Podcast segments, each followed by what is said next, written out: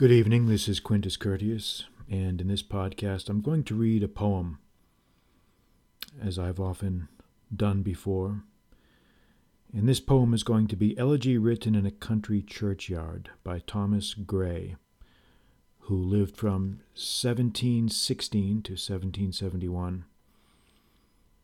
And I like this poem because it's um, it's a very a very nice, very refined meditation on mortality and some of the themes that are often found in Stoic writings, so we can enjoy it in that respect.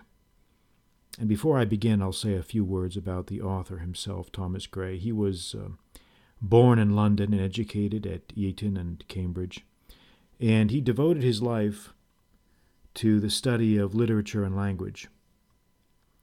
And he was eventually made a professor of modern history at Cambridge University in England.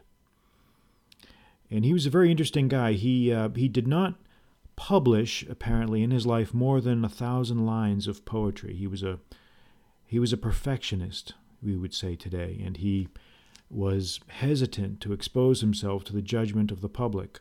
So he held back, and he would only publish things that he was convinced were absolutely perfect. And there are merits and demerits to this position, of course, and we don't need to get into that now, but he he published very few poems, very few poems in his day, and he was a he was just uh, very neurotic about his reputation and about turning in something that he did not believe would be successful. So that's a little bit about Thomas Gray. And there's one final interesting anecdote about him. The uh, one of the British generals that fought in the uh, French and Indian War. Um, his name was Wolfe, General Wolfe. There's a story that when he was getting ready to assault the citadel of Quebec in the New World in Canada, he read this poem before that military engagement, and he said something like to the effect that, uh, I would rather have written this poem than beat the French tomorrow. It gives you an idea of the power of this poem. So let's read it. Let's read it. Elegy written in a country churchyard. The curfew tolls the knell of parting day. The lowing herd winds slowly o'er the lea. The ploughman homeward plods his weary way and leaves the world to darkness and to me. Now fades the glimmering landscape on the sight, and all the air a solemn stillness holds, save where the beetle wheels his droning flight, and drowsy tinklings lull the distant folds. Save from that yonder ivy mantled tower the moping owl does to the moon complain of such as, wandering near her secret bower, molest her ancient solitary reign. Beneath those rugged elms that yew trees shade, where heaves the turf in many a mouldering heap, each in his narrow cell forever laid, the rude forefathers of the hamlet sleep. The breezy call of incense breathing morn, the swallow twittering from the straw built shed, the cock's shrill clarion, or the echoing horn, no more shall rouse them from their lowly bed. For them no more the blazing hearth shall burn, or busy housewife ply her evening care. No children run to lisp their sire's return, or climb his knees the envied kiss to share. Oft did the harvest to their sickle yield, their furrow oft the stubborn glebe has broke. How jocund did they drive their, their team afield. How bowed the woods beneath their sturdy stroke. Let not ambition mock their useful toil, their homely joys and destiny obscure, nor grandeur hear with a disdainful smile the short and simple annals of the poor. The boast of heraldry, the pomp of power, and all that beauty, all that wealth ever gave, awaits alike the inevitable hour. The paths of glory lead but to the grave. Nor you, ye proud, impute to these the fault, if memory o'er their tomb no trophies raise, where through the long drawn aisle and fretted vault the pealing anthem swells the note of praise. Can storied urn or animated bust back to its mansion call the fleeting breath? Can honor's voice provoke the silent dust or flattery soothe the dull, cold ear of death?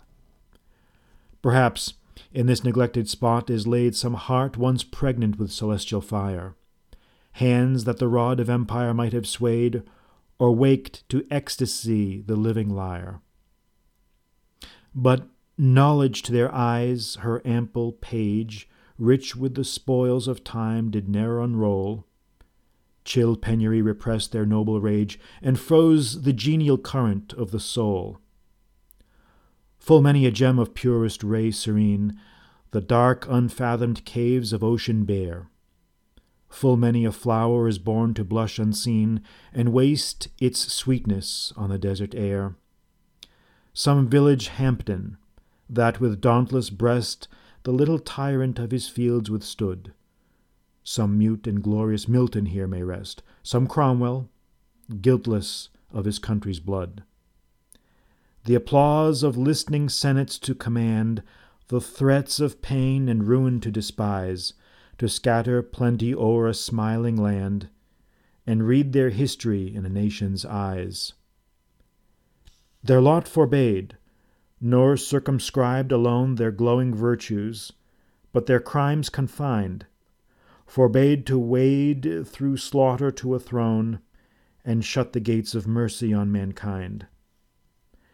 The struggling pans, pangs of conscious truth to hide, to quench the blushes of ingenuous shame, or heap the shrine of luxury and pride with incense kindled at the Muse's flame.